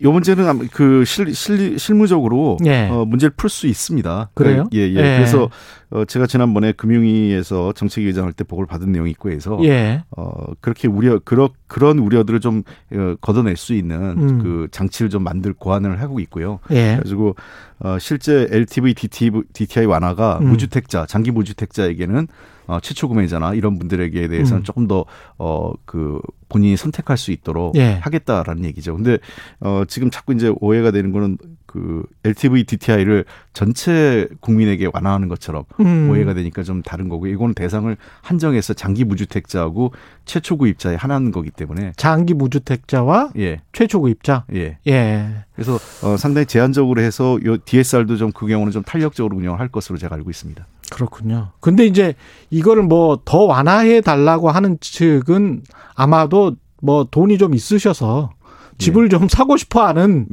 장기 무주택자나 뭐 무주택자 또는 청년 세대 중에서도 뭔가 받을 게 있는 그런 사람들인 것 같고, 또 한편으로 집값이 하향 안정화되기를 바라는 사람들은 이것보다는 집값이 지금 금리 상황이나 이런 거를 보면 집값이 내려야 되는 건데 저걸 금리가 앞으로 좀 오를 것 같은데 이걸 대출 규제를 완화해줘서 꼭지에 물리게 되면 어떻게 하나? 이런 걱정을 하시는 분들도 있단 말이죠. 그러니까 그런 문제들이 결국은 그 시장 경제에 있어서의 그 어떤 경제 주체는 본인의 판단, 본인들의 선택이죠. 그래서 이 정부가 이걸 확 풀어줘서 모든 사람에게 가는 건 아니고요. 그래서 그러나 꼭 구입하고자 하는 분들도 계십니다. 그래서 그런 분들에 대해서만 약간의 길을, 무주택자에 한해서만 길을 열어주는 거지. 아까 제가 말씀드린 것처럼 과거 최경환 박근혜 정부 시절에 최경환 부총리 시절에 같이 LTV DTI를 모든 그 국민을 대상으로 열어줘서 다 풀어서 소위 빚내서 집사라는 시그널을 시장에 준 거하고는 이번에 것은 좀 다르다는 겁니다. 이거는 아주 한정된 계층이다. 그러니까 아까 말씀하신 대로 장기 무주택자 경우에 집을 살 수 있는 분들이 무주택자 중에 상당히 제한적이죠. 말씀하신 대로 돈이 여유가 있거나 현재로서 여유가 있는 분 또는 뭐 누구로부터 증여와 같은 어떤 어느 정도의 그 젊은 세대지만 부모로부터 받을 수 있는 그런 일부 세대에 한정돼서 살 수 있는 분들이기 때문에 제가 보기에는 이 어떤 금리 인상에 따른 충격을 어느 정도는 그 받아낼 수 있는, 수용할 수 있는 그 여력이 좀 있는 세대가 그 계층이 아니냐 이런 거죠. 만약 이런 상황에서도 집을 살 경우에는요. 그 하반기에 전국민 재난지원금 지급을 추진하자. 이게 지금 여당 내 분위기입니까? 그래서 아마 윤호중 원내대표께서 얘기를 좀 하신 거. 원내대표가 이야기했으면. 그래서 아직 뭐 확정된 건 아니고 아마 그런 논의가 있는 것 같은데요. 당초 전반기에 1차 그 이 추경할 당시에 전국민 재난지원금은 방역 상황이 좋아지면 적극적으로 그때 추진하겠다라고 대통령께서 얘기하신 바 있지 않습니까? 예. 네. 그러니까 아마 그 말씀의 연장선이지 않나 싶습니다. 그러니까 재정이랄지 이런 것들도 다 검토를 하고 네. 하는 거겠죠? 그렇죠. 예. 몇 가지 이유가 있는데요. 예. 첫 번째는 재정건전성 문제는 재정건전성은 전반적으로 최소한 나빠지는 않을 것 같습니다. 왜냐하면 상황이 우리 경제 상황이 지금 경제 성장률이 좋아지고 있지 않습니까? 아마 경제 성장률이 4% 이상 나오고 디플레이터까지 해서 명목 성장률이 한 6% 중후반 정도 나온다면 추가적으로 국채를 꽤 상당 부분의 국채를 발행한다 하더라도 국가 재정 건전성이 그렇게 나빠지지 않을 거고요. 그렇게 해서 좀 경제 성장률을 더 높여보자는 더 할 수도 있고요. 그리고 두 번째는 지금 현재 수출과 이런 설비 투자 이런 건 좋거든요. 예. 지금 조금 회복돼야 될 부분이 여지가 남아 있는 게 소비 진작입니다. 국내 소비요. 예. 그러니까 국내 소비를 작년 1월 우리가 1차 재난지원금을 지급했을 때 전 국민에게 지급했을 때 승수 효과가 매우 컸었거든요. 예. 그걸 감안하면 아마 이 국내 소비 진작 차원에서 그게 단순히 자꾸 비용이라고 생각하고 국민 이게 재정이 악화된다 이런 얘기하는데 포퓰리즘 이야기하고 그렇죠. 예, 그렇게 비판하는 분들도 계시지만 경제적 측면에서 에서도 승수 효과가 매우 높은 것으로 지금 보입니다. 그러니까 특히 어려움을 겪고 있는 자영업이나 중소상공인들한테는 그분들에게 직접 돈을 주는 것도 좋지만 그거 이전에 시장에 돈이 풀려서 뭔가 시장에서 이렇게 이 유통이 금이 또 돈이 좀 활발하게 거래된다면 자영업 어떤 침체된 자영업의 활성화에도 크게 기여하지 않을까 생각되고 하반기에 지금 백신 상황이 굉장히 빠르게 개선되고 있지 않습니까? 예. 그래서 백신도 맞고 그다음에 하반기에 이제 한 7월 이후에 5인 미만 모임이나 시간 제한 이런 것들도 좀 완화된다면 저는 국내 소비가 상당히 살아날 여지가 있기 때문에 저희가 정책적으로 한번 고민해야 될 문제가 아닐까 생각을 하고요. 그리고 또 하나는 야당도 고민해야 되는 게 지금 여야 의원이 다 공히 얘기하고 있는데 손실보상과 관련돼서 1년 전까지 소급하자 이런 얘기를 하고 계시잖아요. 그럼 소급하자고 얘기하면서 그러면 상당한 재원이 필요할 텐데 그 재원을 어떻게 마련할지는 얘기 아무도 안 하세요. 그렇죠. 그러면 야당은 지금 대규모 국채 발행에 대해서는 부정적이죠. 안 된다. 그러니까 소급해서 돈은 주자고 얘기하면서 돈을 마련할 수 있는 방안은 반대하고 있었기 때문에 저는 사실은 1년 전까지 소급해서 손실 보상을 하자라고 할 때의 전제는 그걸 그러면 돈을 어떻게 마련할지에 대해서는 솔직하게 국회에서 논의가 할 때 이야기해 보자. 예. 정치권 이야기를 좀 해야 될 것 같은데 조국의 시간 회고록 출간 두고 민주당 내에서는 어떻습니까? 글쎄요, 제가 이 관련돼서 특별히 얘기를 해본 바는 없고요. 저는 조국 전 장관 입장에서는 자기가 해야 될 얘기가 있을 거고요. 준비했던 것 같고 어떤 얘기를 해도 자신의 얘기가 왜곡되거나 언론에서 또 일방적으로 곡해되는 부분이 있기 때문에 자기의 얘기를 하고 싶었던 것 같고 저는 그 부분은 도리어 조국 장관이 그 책을 비판하기보다는 조국 장관의 책에 대한 팩트체크를 하는 게 우선이지 않을까 싶어요. 언론도. 그렇죠. 회고록이니까. 본인의 입장을 기술한 건데 그것이 팩트가 잘못됐으면 잘못된 대로 비판하면 되는 거지. 그렇습니다. 그 책이 나온 것 자체를 왜 냈냐 이렇게 얘기할 필요는 없다고 생각을 합니다. 모든 사람들이 정치공학적으로 생각할 필요는 없을 것 같아요. 제가 보기에는 민주당 입장에서 더 정치공학적으로는 불리한 거 아니에요. 이 화두가 계속 대두가 되면. 저는 그걸 유불리로 따질 문제는 아니라고 생각을 하고, 저는 조국 장관 누구에게나 표현의 자유와 정치적 의사를 밝힐 입장이 있기 때문에, 조국 장관의 책이 나온 거고, 저는 그 책을 저도 아직 안 봤는데요. 그 책을 한번 꼼꼼히 보고 싶어요. 저는 우리 사회가 한번 한 1년, 지금 1년이 좀 지났는데, 한 2년 가까이 2년 참 돼가는데, 그때 있었던 시간을 좀 꼼꼼하게 복귀해 볼 필요는 있지 않나 생각을 합니다. 여당 입장에서는 이준석 돌풍, 이준석 당대표가 되면 좀 곤혹스럽지 않습니까? 상황이. 혁신이나 쇄신의 이미지가 어떻게든 국민의힘 쪽으로 가는 것 같은 그런 느낌이잖아요. 저는 국민의힘이 그 네. 쇄신을 해서 건강한 정당이 되면 나쁘지 않다고 생각합니다. 그게 우리한테도 또 자극제가 될 수 있기 때문에 예. 다만 걱정스러운 거는 저는 이준석 현상이 그렇게 새삼스럽거나 새롭지 않아요. 새롭지 않다. 예. 예. 왜냐하면 이미 예상됐던 현상이 아닌가 싶은 게요. 우리보다 한 10여 년 전에 이런 현상이 나타난 게 이제 유럽에서 많이 나타났는데 예. 유럽의 정치를 보면 유럽이 장기 불안과 청년 실업이 높아지면서 나타난 현상이 극우화 현상이었어요. 정치권 전체가. 예.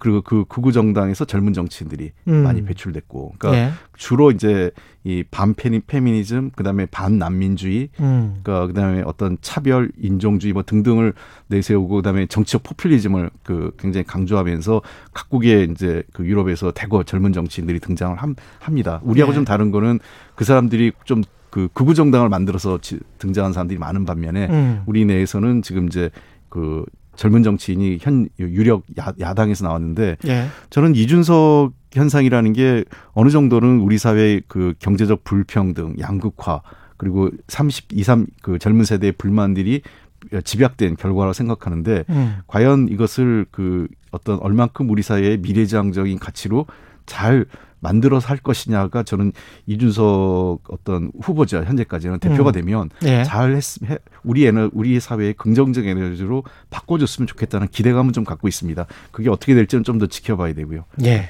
알겠습니다. 여기까지 하겠습니다. 네네. 예, 말씀 감사하고요. 여의도 정책맨 더불어민주당 홍익표 민주연구원장이었습니다. 고맙습니다. 네.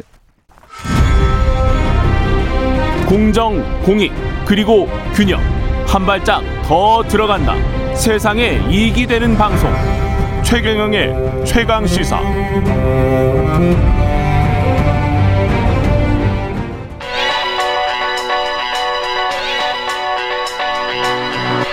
최강시사 김수민의 눈.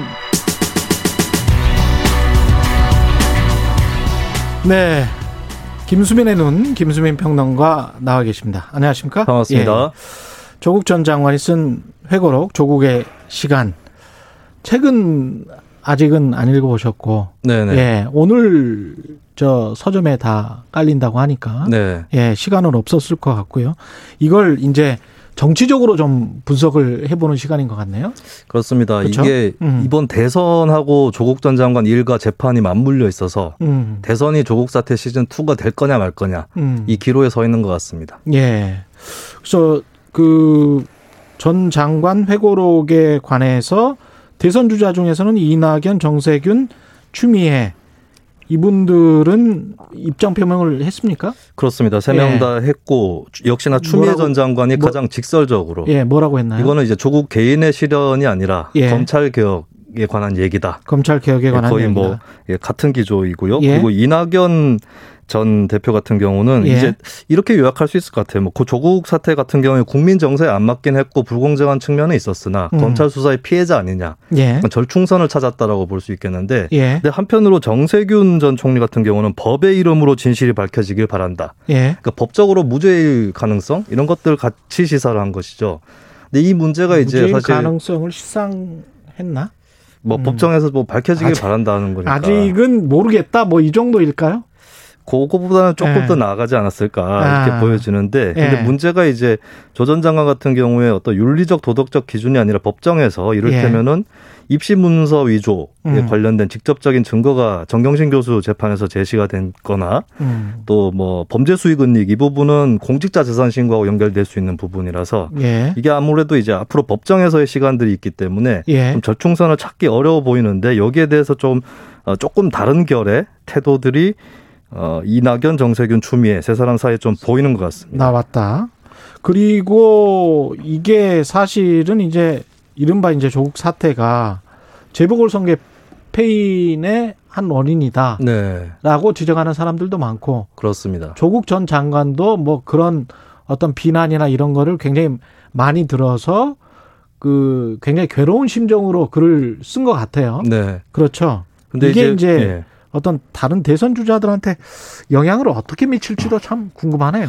예. 예. 일단은 이제 이 세 명, 방금 말씀드린 세 명의 주자 같은 경우는 지지도가 이재명 지사에 비해서 좀 크게 뒤지고 있는 그런 상황이거든요. 예. 이쪽에서는 좀 다시 한번 이 핵심 지지층 쪽으로 호소를 하는 전략을 펴고 있다라고 볼 수가 있겠습니다. 근데 이재명 지사는 근데 현재로서는 좀 강성 친문이라고 불리는 집단의 호감도 이런 것들이 많이 떨어져 있는 상황이고 세 명의 주자가 다 비슷한 태도를 취하고 있기 때문에 특별히 이 조국 사태를 통해서 정치적인 효과를 볼 수 있을까 이 부분은 좀 의문인 것 같습니다. 예, 이재명 전 지사는 어떤 입장 표명이 없었죠.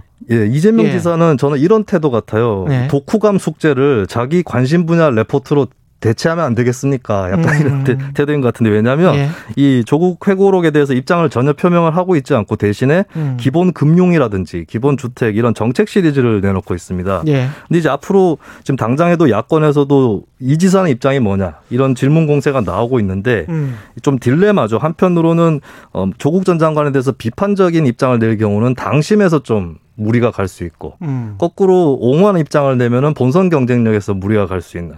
그리고 계속 침묵하면은 양쪽 다에서 조금씩 그런 얘기가 나올 수 있고 이게 저는 사실 이 지사가 경선 연기론에 반대하는 이유도 여기에 있다고 보여져요. 왜냐하면 빨리 대선 후보가 되면은 입장 표명하기가 좀 홀가분해질 수 있거든요. 그럴 수 있겠네요. 예, 그렇기 때문에 이런 부분들을 포함해서 경선 연기하고도 좀 연관해서 볼 수 있을 것 같습니다. 야권 입장에서는 또 이 문제를 계속 제기해야. 네.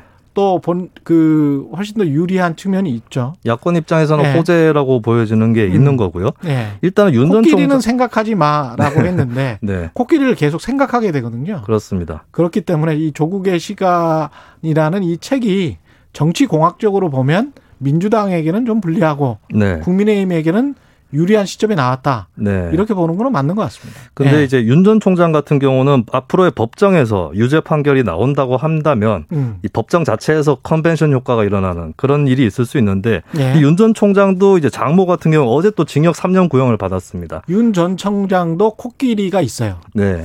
그래서 이게 법정에서 무죄가 나온다고 할지라도 대선 주자에 갖다 대는 잣대는 또 국민들이 다르기 때문에 이 부분은 본인한테도 부담이 될 수 있다. 그러니까 조 전 장관 문제하고 또 별도로 본인한테도 부담이 있다는 게 있고요. 그리고 조 전 장관의 수사 처리 문제와 관련해서 뭔가 이제 드러나지 않는 만약에 팩트가 윤 전 총장과 관련해서 드러난다면 이거는 코끼리가 다른 모습으로 이제 변형되는 것이기 때문에 두 사람의 처지가 좀 다른 게 조 전 장관은 법정에서 유죄가 나오면 이제 타격을 받는다면은 윤 전 총장은 도의적으로라도 뭐가 문제가 나온다면 타격을 받을 수 있다. 대선 주자이기 때문에 그런 점이 있는데 국민의힘은 또 윤 전 총장 쪽으로 시선이 쏠리면서 거꾸로 이게 대선이 인물 승부기 때문에 오히려 더 큰 피해자가 될 수도 있다. 이 부분도 같이 생각을 해봐야 될 것 같습니다. 오히려 그쪽 윤 전 총장 말고 다른 야권 주자들이 배제돼 버리는 거죠. 시선에서. 그럴 수도 있겠네요. 참 이게 코끼리는 생각하지 말라는 그 화두가 조지 레이코프가 정말 많은 것을 우리한테 던져주고 있는 것 같아요. 이거 그 앞으로 좀 두고 봐야 되겠죠? 그렇습니다. 일단 송영길 대표한테 공이 넘어갔다고 보여지는데 내일 입장을 밝힐 거다. 뭐 이런 보도도 나오고 있습니다. 좀 이중구에 시달리고 있다. 한편으로는 굉장히 명확하게 조 전 장관 옹호하는 그런 의원들이 있고 다른 한편에서는 뭐 더민초라든지 조국 사태가 문제였었다. 이렇게 얘기하는 의원들 사이에서 어떤 접점을 찾을 거냐. 이것이 포인트라고 볼 수 있겠습니다. 김수민의 눈, 김수민 평론가였습니다. 고맙습니다. 감사합니다. KBS 1라디오 최경영의 최강시사 2부는 여기까지입니다.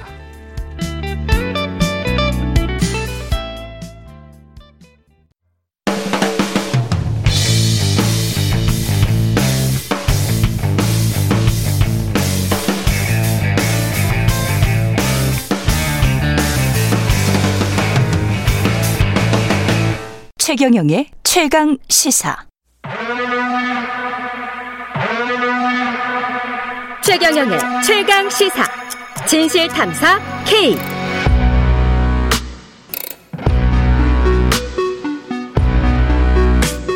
네, 우리 사회에서 발생하는 사건 사고의 이면을 들여다보고 깊이 있게 파헤쳐보는 진실 탐사 K. 예, 오늘 첫 시간입니다. 최규일 한국범죄학연구소 연구위원. 안녕하세요. 안녕하세요. 처음 뵙겠습니다. 김성훈 변호사님 나오셨습니다. 네, 안녕하세요. 김성훈 변호사입니다. 목소리가 멋있으십니다. 감사합니다. 이 오늘 시간이 이제 첫 시간인데 사건을 아주 팩트 위주로 정밀하게 보고 이거를 왜 이렇게 정밀하게 봐야 되는지 그리고 그 사건의 이면에는 뭐가 있었는지 거기까지 한번 보고, 그다음에 우리가 너무 감정적으로 사건을 접근했었을 때 그 문제점 같은 것도 오늘 첫 시간에 좀 말씀을 해 주셨으면 좋을 것 같아요. 네. 그 고 손정민 씨 사건이 첫 주제인데, 한강공원에서 숨진 채 발견된 대학생입니다. 고 손정민 씨. 경찰이 지난 27일 중간 수사 결과를 발표를 했는데, 관련해서 경찰의 중간 수사 결과 발표 내용, 요것부터 한번 짚어볼까요? 차분히. 예. 네네. 일단 제가 중간 결과를 한번 쭉 봤는데요.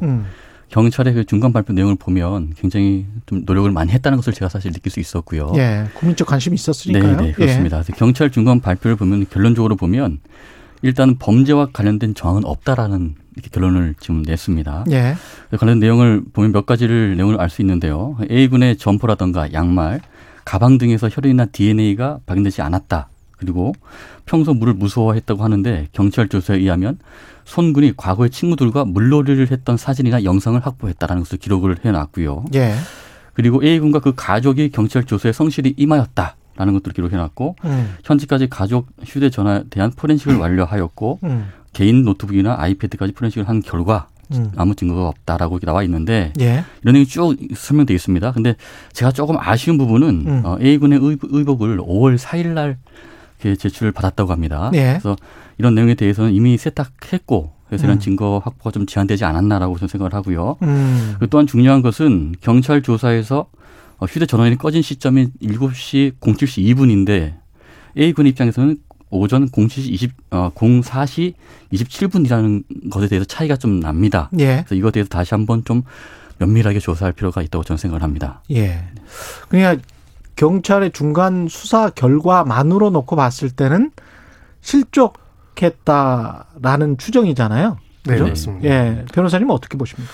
네, 일단은 경찰은 구체적으로 실족을 한 것인지, 예. 아니면은 소위 말해서 의식이 많이 없는 상태에서 잘 없는 상태에서 거리를 헤매다가 방향 감각을 잃어가지고 물로 입수를 하게 된 것인지, 예. 입수 경위에 대해서는 경찰도 정확하게 판단은 못하고 있습니다. 그렇겠죠? 다만 타의에 의해 가지고 타살, 소위 말해서 누군가가 의사를 억압해가지고 강제로 이제 물에 빠지게 해가지고 익사를 시킨 그런 범죄 혐의점이 없다는 정도만 일단은 인정을 하고 있고요. 예. 특히나 이제 이 사건 관련해서는 계속 논란이 됐던 게 마지막까지 같이 있었던 친구 A군과 관련돼가지고 범죄 혐의점이 있는지에 대해서 수많은 의혹들도 있었고, 예. 경찰도 결국은 이제 그 부분에 굉장히 초점을 맞춰 수사를 진행을 했습니다. 예. 다만 이제 지금까지 진행된 수사 결과에 따르면은 경찰에서 이제 밝힌 내용에 따르면은 일단은 현재로서는 타살 같은 범죄 혐의점이 A군과 관련해서 있거나 혹은 손정민 군이 이제 누군가의 의사에 의해 가지고 하지는 않았다라고 보는 그런 일단은 결과를 내놓은 상태입니다. 예,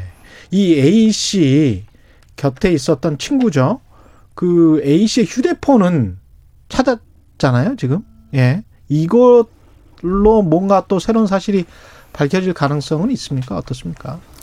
아, 물론 이제 조사를 해 봐야겠지만, 예. 어제, 그러니까 30일 날, A군의 휴대폰이 이제 확인이 됐고, 예. 경찰서로 접수가 됐습니다. 제일 먼저 이제 경찰에서는 이것부터 조사를 해야 될 것을 판단이 되고, 면밀히 분석해야 될 판단이 됩니다. 근데 예. 이 내용을 봤을 때 만약에 휴대폰 안에 관련 중앙 증거가 없다면, 또 이런 가능성은 또 좀 더 적어진다고 볼 수 있는 것이죠. 예. 네네. 근데 이제 계속 이 사건이 계속 진행되는 동안, 거의 한 달 동안, 이른바 방구석 코난들, 사립탐정들이, 야, 이거는 A 씨한테 뭔가 있는 거 아닌가라는 의혹 제기를 계속 해왔거든요. 네. 어떤 이유 때문에 그랬다고 보세요? 이 사람들의 논리, 네. 또는 뭐랄까요, 정황? 네. 예. 일단은 그 두 가지가 결합되었다고 저는 생각을 합니다. 예. 첫 번째로는 일단 유족분들 입장에서는 당연히 멀쩡하게 잘 키운 아들이, 예. 어찌 보면 안전하다고 할 수 있는 한강 공원에서, 그렇죠. 친구랑 놀다가, 예. 돌아오지 못해서 사망한 상태가 됐다는 것들이 납득하기가 어렵겠죠. 이유를 찾고 싶을 겁니다. 원인이 무엇인지를 분명히 밝히고 싶겠죠. 정상적으로는 벌어지지 않는 일이기 때문에 특정한 원인이 개입되었을 것이라는 생각을 하고, 그것을 진실을 규명하기 위해서 노력해달라는 호소를 계속했습니다. 예. 이런 상황이 있었고요. 두 번째로는 또 이 부분에 대해 가지고 다른 국민들도 이 유족들의 감정에 공감을 하면서 한편으로는 이 의혹을 해소해야겠다는 것들에 대한 호기심과 또 예. 그런 의구심이 많이 들었을 거고요. 나름의 정의가. 그렇죠. 예. 네. 근데 이거를 결국은 이용하는 또 이런 소위 말해서 뭐 사이버 레카라 뭐 이런 표현을 쓰기도 하죠. 이런 사람들이 거기에 또 편승을 하게 되면서 좀 그 부분을 스스로 파헤치고 하는 수준에 넘어서 가지고 과도하고 자극적인 허위 정보를 계속 유출하는 것들이 두 가지가 어찌 보면은 방향성은 다르지만은 상승작용을 내면서 결국 그런 사건들이 계속 벌어진 것 같습니다. 김성훈 변호사님은 그런 생각이시고 최규일 의원님은 예. 사실 이거는 사건 초기부터 굉장히 대중의 관심을 갖는 사건이었고요. 예. 그리고 일부 유튜브들이 영상을 편집해서 계속적으로 의혹을 제기했습니다. 예. 뭐 이게 진짜인지 아닌지는 모르겠지만, 근데 여기서 이제 일반적인 사람들은 사회적 이슈와 그 사건에 대한 의혹에 대해서 알고 싶어하는 심리가 사실 있어요. 예. 지금까지 보면, 예. 그래서 이것을 보면 의혹에 의혹을 묻는 형태로 앞으로 계속 갈 것으로 판단이 되고요. 예. 그리고 이런 의혹은 사건이 진행될수록 계수록 앞으로 나을 것이다라고 저는 평가하고 있습니다. 그 사람이 심리학자들이 그러는데 인과관계를 추정하는 휴리스틱이라고 하지 않아요? 그 직관적으로 뭔가를 딱 잡아내려고 하는 본능이 있대요, 우리가. 네네. 그래서 뭐든지 인과관계로 설명을 하려고 하는 거죠. 그렇죠. 예. 예. 그런 게 굉장히 많이 심리적으로 작동을 한 것 같습니다. 대중 전체한테. 네. 네, 그렇죠. 근데 그게 이제 천천히 생각을 해보고 차분히 이제 증거 위주로 이제 찾아가야 되는데 특히 큰 사건이다 보니까. 근데 그렇지 않고 그냥 직관적으로만 생각을 하니까 뭐 자꾸 이상한 이제 추측이나 추정이 나오고 그게 네. 크게 부풀려지는 측면도 좀 있었던 것 같고요. 예. 이게 필름에 우리가 끊긴다고 하잖아요. 이 정신이 잠깐 나가서 어떤 다른 행동을 할 수 있는 경우가 있습니까? 술을 먹고? 네. 네. 그래서 그 알코올성 블랙아웃이라고도 하기도 하고요. 김성훈 변호사님이십니다. 예, 예. 이 표현을 쓰기도 하는데요. 최근에 이제 2월 달에 관련된 내용들의 대법원 판례가 하나 나왔었습니다. 이거는 좀 반대로 이제 피해자 쪽에서 알코올성 블랙아웃이 있었냐 없었냐를 가지고 예. 피고인 쪽에서 오히려 알코올성 블랙아웃으로 심신상실 상태가 아닌데 기억을 못하는 것이 이렇게 주장했던 사안이 있었는데요. 사실은 이제 대법원에서는 여기서 딱 그중에서 뭐 하나로 정의를 내리지는 않고 여러 가지로 유형을 나눴습니다. 예. 단편적으로 기억을 못하는데 심신은 멀쩡한 상태인 경우도 있고요. 아니면 전면적으로 이제 내용들을 기억을 못하는 경우로 나눠가지고 이제 보기는 했는데요. 지금 이제 이 A군 같은 경우는 이야기하는 경우는 단편적인 것이 아니라 당시의 기억 전체를 기억하지 못하는 특정 시간대 기억을 못하는 것으로 주장하고 있는 이런 상황입니다. 예, 최길 의원님. 예. 사실 블랙아웃은 사실 음주를 좋아하는 분들은 뭐 다들 네, 한두 번 정도는 다 있지 예, 않겠습니까? 저도 젊었을 때는 꽤 있었습니다. 예, 저도 종종 있고요. 지금도 갖고 있는 건데요. 이 블랙아웃을 판단하는 기준은요. 사실은 음주를 한 다음에 해독이 다 되고 난 다음에 이제 제정신으로 돌아왔을 때 이제 그때 판단할 수 있는 이제 그런 내용입니다. 그래서 제가 볼 때 A군의 평소 주량을 알 필요가 있고 그리고 당일 실제로 얼마만큼의 음주량을 마셨는지를 한번 파악을 해보면 대략적인 기준이 나오지 않을까라고 저는 평가를 하고 있고요. 그래서 근데 이제 본인이 일정 기간에 기억이 전혀 없다. 그러면 뭐 그건 블랙아웃이라고 뭐 할 수밖에 없는 상황이죠. 그게 이제 한계라고 말씀드릴 수 있는 부분이죠. 예. 참 어렵습니다. 예. 근데 이제 특히 유튜브 뭐 일부 언론도 그랬고요. 그 한 사람을 범죄 피의자로 이제 단정하고 몰아갔단 말이죠. 그게 그리고 많은 사람들이 한참 동안 또 믿었어요. 그것도 사실이에요. 네. 믿은 것도. 네. 이건 사실은 2차 가해가 될 수가 있지 않습니까? 어떻게 그렇습니다. 보십니까? 네, 사실은 이 내용에 대해서 우리가 구분을 지어야 하는 게요. 유족이 원통하고 정말 이 의혹이 해소되지 않은 마음에 공감을 하는 것과 그렇죠. 그렇다고 해서 어떠한 사실을 단정하고 그 사실을 믿어버리는 것은 확실하게 구분을 해야 합니다. 지금 제가 봤을 때 이 부분에 대해서 구별이 잘 안 되고 있는 게 아닌가 싶습니다. 유족으로서는 사실 어떠한 결과가 나오더라도 이거에 대해서 의혹이 풀리지 않을 겁니다. 그렇죠. 뭐, 그렇죠. 아, 그렇구나.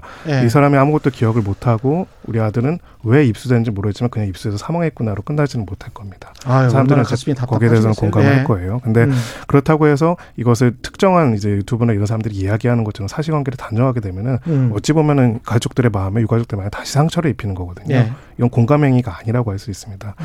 지금은 이제 이 공론장에서 이 두 가지가 결합돼가지고 계속 나타남으로써 오히려 사건의 진상을 파악하는 걸 더 어렵게 만드는 게 아닌가 그렇게 생각합니다. 김성훈 변호사셨고요. 예, 최규일 의원님. 저도 사실 뭐 비슷한 생각인데요. 사건과 무관한 내용을 마치 진실인 것처럼 올려서 그 신상을 이렇게 털어버리는 형식이라든가 사건에 대해서 전혀 도움이 되지 않는 이런 내용들을 올리고 있는데요.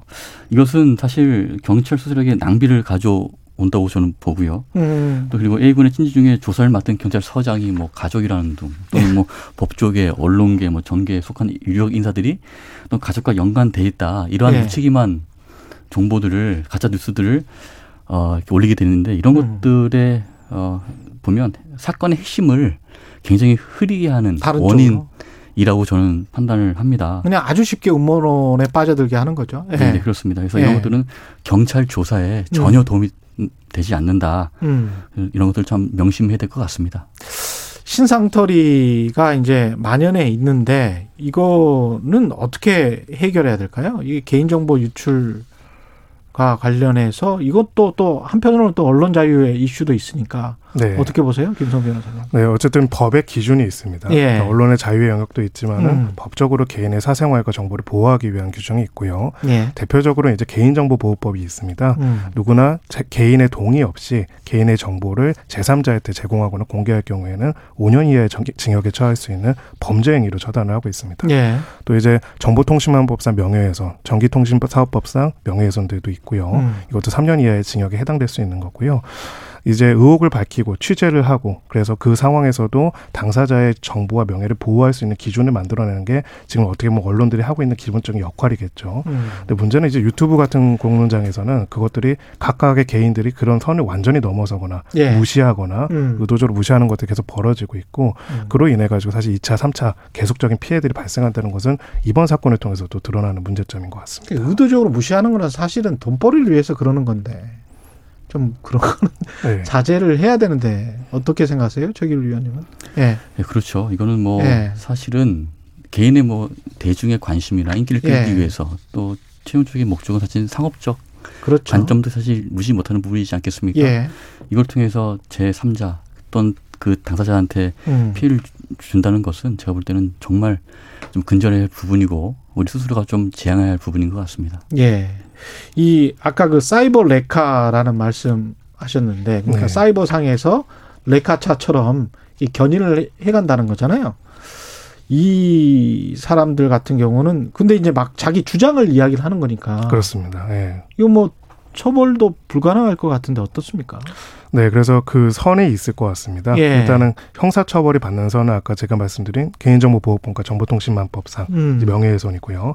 허위사실을 완전히 이야기하거나 예를 들어서 A군이라든지 누구든 간에 사건 관련자들의 신상을 유출을 하거나 이런 경우에는 다 처벌하는 법규가 있습니다. 다만 이제 저희가 보게 되는 거는 우리 전통적인 언론 같은 경우에는 심의 규정들이 있지 않습니까? 그런 것들을 위반했을 경우에 거기에 대한 규제들이 가해지는데 이런 뭐 사이버 레카라고 하는 유튜버들 같은 경우는 사실은 그 규제들이 굉장히 아무것도 없죠. 그렇습니다. 그런 부분들이 있고요. 또 역으로 말하면은 제가 이제 가지고 있는 문제의식은 음모론이 왜 판을 치고 왜 음모론적인 미디어가 활개를 칠까를 보면 어찌 보면은 아까 우리 위원님께서도 말씀하셨지만은 공적인 부분에 대한 신뢰가 상실된 부분이 있지 않을까 하는 생각이 듭니다. 그것도 좋은 지적이십니다. 그래서 수사기관이라든지 언론이라든지 이 모든 곳에서 거짓말을 하고 있고 그래서 우리만이 진실을 알고 있다. 이런 말들과 언어들에 사실 현혹되고 있는 것이죠. 최규일 위원님은요? 사이버 레카라고 말씀하셨는데요. 사실 이거는 굉장히 사회적인 문제라고 좀 봐요. 문제를 보고 이번에도 사실은 일부 유튜브들이 영상을 올렸지 않습니까? 근데 그 내용을 보면 이게 가상이 됐고 가짜라는 것이 판명이 좀 됐어요. 사실 일부 됐습니다. 그래서 예를 들면 뭐 손정민 군의 핸드폰 색상이라든가 또는 A 군이 손정민 군의 없는 행위라든가 또는 사고 시간대 경찰차가 6대가 와서 이렇게 미치에 있었다. 근데 그런 내용들이 다 모두가 다 다른 사항이었고 그리고 영상 편집을 통해 송출된 것이죠, 사실은. 그래서 이런 문제는 사실 아까도 말씀드렸지만 이 영상이 사건의 본질을 흐리게 하는 정말 원인이 되고 있고요. 그리고 경찰력의 그 조사에 집중에 있어서 저해하는 요인으로 굉장히 크게 작용하고 있다고 저는 봐요. 그래서 이거 좀 정말 이렇게 좀 그리고 사실은 경찰 입장에서도 이 사건 하나만 있는 게 아니잖아요. 근데 이제 전체적으로 다 집중되다 보니까 우리 그 최근에 최강시사에서도 이야기했습니다만은 특히 이제 뭐 구조적인 원인이 분명히 있었던 산업재해 사망사고 같은 경우랄지 뭐 이런 것들은 또 제대로 이만큼 만약에 관심을 받았다면 또 뭔가 해결책이 나올 수 있을 것 같은데 이거는 네. 참 해결책도 없으면서 막 그 선정주의로만 치달았던 것 같아서. 그렇습니다. 예. 네. 그러니까 일선에서는 사실은 이 사건에 있어서도 유족 입장에서는 불만족스럽고 문제 제기할 부분이 많이 있겠지만 예. 일반적인 사건에 있어가지고 그러면 얼마나 다른 사건들은 제대로 수사가 되고 있고 한가 보면은 사실은 이 사건에 비하면 거의 뭐 10분의 1, 100분의 1도 안 되는 흑증력 한 경우가 많이 있습니다. 예. 그리고 거기서 쌓여진 이제 경찰에 대한 불신이 이 사건에 대한 의혹으로 또 가는 부분들도 있고요. 그렇죠. 예, 그래서 예. 그런 부분에 있어서도 경찰로서도 이번 사건이 사실 곤혹스럽기는 할 겁니다. 근데 수사기관으로서 자신들이 수사한 결과와 내용에 대해서 어느 정도 그 정확하게 수사기관으로서 판단을 내리고 나머지 사건에 있어서도 과연 이제 그 부분에 있어서 이 소통 과정에서 몇 가지 이제 실수만 하더라도 큰 오해가 벌어지거든요. 예. 그런 부분에 대해서 좀 신경 쓸 필요가 있어 보입니다. 최규일 의원님 마지막으로 예. 예, 사실은 이 공권력의 영향력을 전 말씀드리고 싶은데요. 영향력? 예. 예. 사실 우리 조사를 잘 하고 있고 열심히 하고 있지만 영향력이 사실 이렇게 손끝이 저 밑에까지는 닿지 못하는 부분이 사실 있습니다. 그렇겠죠. 예, 예. 그래서 옛날부터 주장했던 뭐 탐정법 이런 것들 사실 뭐 이렇게 통과시킬 노력 많이 하고 있는데 어떻게 보면 그런 것들 부분들도 어떻게 보면 그런 국민의 그런 그 법적인 수준을 좀 올리기 위한 방법인 것 같기도 하고요. 예. 그리고 또 그뿐만 아니라 또 경찰 내에서도 좀 더 노력을 해서 그런 시스템을 갖추는 것도 중요하다고 저는 판단합니다. 이것도 뉴스를 보는 미디어 리터러시 영역에 들어가서 예, 좋은 것 같습니다. 청취자 9287님 이번 사건에 편승해서 일부 유튜버들 조회수로 엄청난 돈 벌었다는 게 참 개탄스럽고요.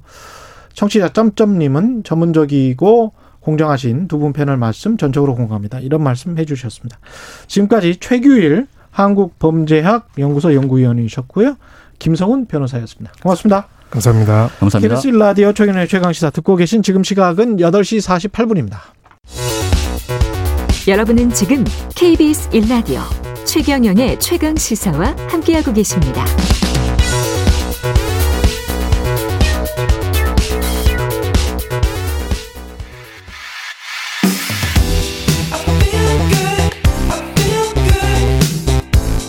세상에 이익이 되는 방송 최경영의 최강 시사. 네, 올해는 4월부터 유난히 더운 날도 많았고 5월 들어선 비도 자주 내립니다. 이제 본격적인 더위 장마가 시작되는 6월인데요. 작년 긴 장마에 다 같이 고생했죠 우리가. 올여름 날씨 어떨지 K웨더 방기성 센터장 연결돼 있습니다. 방기성 센터장님. 안녕하세요. 예, 안녕하십니까. 5월에 비가 자주 내렸고 오늘도 비가 왔잖아요. 아침에 서울. 내렸죠. 예. 네. 이게 좀 이례적입니까? 5월에 비 자주 온 게? 네, 그렇죠. 원래 5월이라는 것이 우리가 불교의 계절의 여왕이라고 그러지 않습니까? 예. 맑은 날이 많고 온화한 날씨를 보이는데 올해는 이례적으로 비 오는 날이 많았습니다. 수도권 같은 경우 평년에 한 8.2일 정도 5월에 비가 내리는데 올해는 16.3일로 거의 2배. 비가 많이 내렸죠. 그렇군요. 이제 이렇게 네. 비가 자주 내리다 보니까 많은 분들이 우리나라도 장마 아니냐 이렇게 말씀하시는 분들이 있는데 네. 현재 내리고 있는 비들은 장마비는 아닙니다. 장마는 이제 북태평양 고기압과 오호츠크해 고기압 사이에서 만들어지는 정체전선인데 현재 우리나라는 정체전선의 영향을 받는 것이 아니고 북쪽 기압골 영향을 주로 받고 있습니다. 네. 다만 이제 평년보다 북태평양 고기압 세력이 강하게 확장하면서 일본이나 중국 남부는 장마권에 들었거든요. 따라서 이제 올해는 평년을 보면 되게 제주도가 6월 19일, 다음에 이제 수도권 지역이 한 6월 24일 정도 장마가 시작되는데 예. 올 장마는 약간 더 빨라지지 않을까 그렇게 예상을 하고 있습니다. 올 장마는 좀 빨라진다면 6월 초쯤에 시작된다는 건가요? 아, 그렇지는 않죠. 예. 네, 그러니까 한 2, 3일 정도. 2, 3일 정도. 네네. 제주 같은 경우는 한 6월 한 15일, 16일. 15일, 16일. 서울 같은 경우는 한 6월 21일, 22일 정도 시작할 것으로 K웨더에서는 예상한다는 거죠. 예. 이렇게 뭐 장마가 그 빨리 시작하는 뭐 이유 같은 게 있을까요? 그냥 전반적인 뭐 기후 변화나 뭐 이런 것과는 관련이 없는 거죠? 올해 이제 5월에 예. 굉장히 비가 많이 내렸던 것은 예. 이례적인 기압 배치가 만들어졌기 때문이죠. 예. 이제 5월에 접어들면서 중국 동쪽 혹은 뭐 우리는 시베리아 동쪽 지역이라고도 얘기하는데 이 지역 상층에 아주 매우 찬 저기압이 정체하는 날이 굉장히 많았습니다. 예. 이렇게 이제 상층 저기압이 정체하게 되면은 그 사이 약하게 만들어지는 상층 기압골이 그 지상 기압골을 만들어내면서 상당히 빠른 주기로 북서 쪽에서 중부지방으로만 되게 영향을 주고 빨리 통과해 나가는 패턴이 만들어졌거든요. 예. 그러다 보니까 오히려 이제 남부보다는 중부지방에 굉장히 많은 비가 내렸죠. 예. 그러면 장마는 6월 한 15일쯤에 시작돼서 얼마나 지속됩니까? 약 지금 본다면은 거의 평년 정도 기간이 되지 않을까 예상을 합니다. 기상청은 올려 전망을 하면서 6월은 평년보다 비가 많이 내리고 7월과 8월은 평년과 비슷한 정도 강수량 예보를 했어요. 예. 근데 이제 작년까지는 상당히 상세하게 장마 전망, 폭염 전망을 해줬는데 올해는 그냥 단순하게 3개월 예보만 발표하고 말았거든요. 예. 다만 이제 작년만큼 많은 비는 없을 것이다 이렇게 전망을 했습니다. 그래서 이제 이러한 그 예보와 저희들 예보를 갖다가 종합해 보면 일단 본다면 7월 하순 초반까지 장마 기간이 있을 것으로 봅니다. 예. 한 20일, 21일 정도. 예. 그리고 그 이후에는 무더운 여름과 함께 국기성 게릴라 호우가 몇 차례 있을 것으로 예상을 합니다. 올여름 뭐 굉장히 더울 것이다 그런 보도도 본 것 같은데요. 맞습니까? 그렇게까지는 안 보고 있습니다. 일단 기상청 3개월 예보에서는 6월, 7월은 평년과 비슷하거나 다소 덥고 8월은 평년보다 더운 것으로만 예측을 했습니다. 그래서 어느 정도 더운지 뭐 이런 예측은 안 해줬는데 예. 실제로 이제 지금 보면은 북태평양 고기압 세력이 평년보다는 좀 빨리 북상을 하고 있거든요. 예. 이제 일본이나 중국 같은 경우 굉장히 장마가 빨리 시작됐는데 다만 우리나라 아직까지 올라오고 우리나라는 못 올라오고 있죠. 근데 이제 좀 더 확장이 올라온다면 상당한 더위가 있지 않겠나. 그래서 이제 일단 KU에 대해서는 2013년이 굉장히 그 덥기도 했지만 열대야가 많이 발생했던 해입니다. 2013년이요? 예. 네, 습도가 높아서. 예. 또 우리나라 더위에서 2018년이 가장 더웠던 해인데. 예. 2018년 정도까지 덥지는 않다. 그러나 2013년 정도로 상당히 그 열대야가 많이 나타나는 습한, 찌는 듯한 더위가 있을 것으로 그렇게 예상을 합니다. 그렇군요. 태풍은 어떤가요? 현재까지 이제 태풍은 뭐 평년과 거의 비슷한 정도 숫자가 발생하고 있습니다. 예. 현재 3호 태풍이 이제 지금 필리핀 남동쪽 해상에서 이제 북상을 하고 있는데 이거는 뭐 4일 정도에 소멸될 것으로 보고 있고요. 네.